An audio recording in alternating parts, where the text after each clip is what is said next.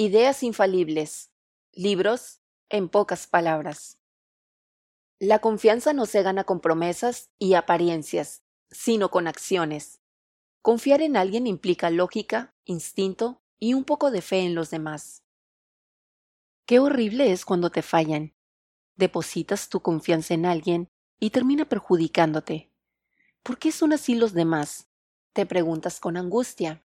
El impulso de quejarse cuando te decepcionan es entendible, pero inútil, pues el verdadero responsable eres tú al no saber en quién puedes confiar. No lo parece, pero todos tus problemas son problemas de confianza. Esto porque para hacer cualquier progreso debes encomendar algo a alguien o hacer que confíen en ti. ¿Un nuevo proveedor quiere trabajar contigo? ¿Se te declaran? O alguien te pide un préstamo. Para decidir, primero necesitas saber si puedes confiar en esas personas. ¿Buscas un ascenso? ¿Necesitas vender algo? ¿O vas a exponer frente a un público? Para conseguir lo que quieres, primero debes ganarte la confianza de los demás. Es por eso que queremos aprender a leer a las personas, a crear buenas impresiones y dominar tácticas de convencimiento.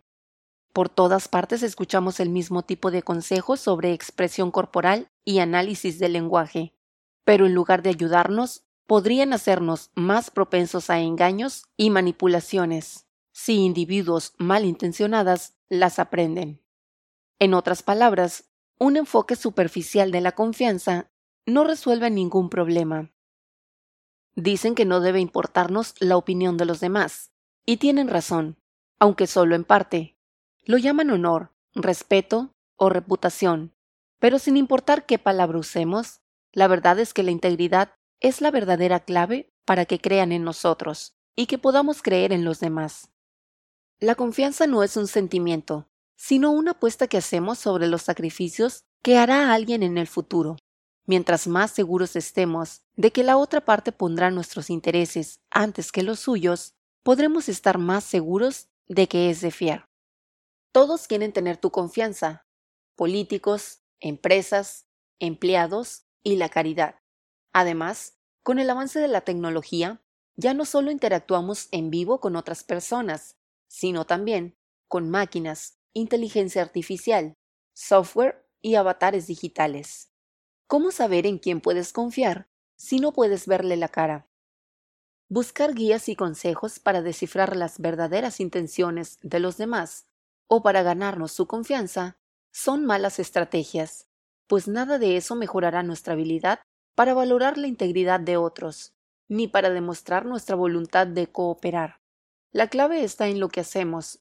Así pues, la confianza es algo que se practica, no algo que se consigue. Esta idea sobre relaciones remarcables fue extraída de La verdad sobre la confianza por David de Steno. Este título ofrece un nuevo paradigma sobre la confianza y muestra que para tener éxito en cualquier aspecto de la vida, debemos aprender a ser confiables.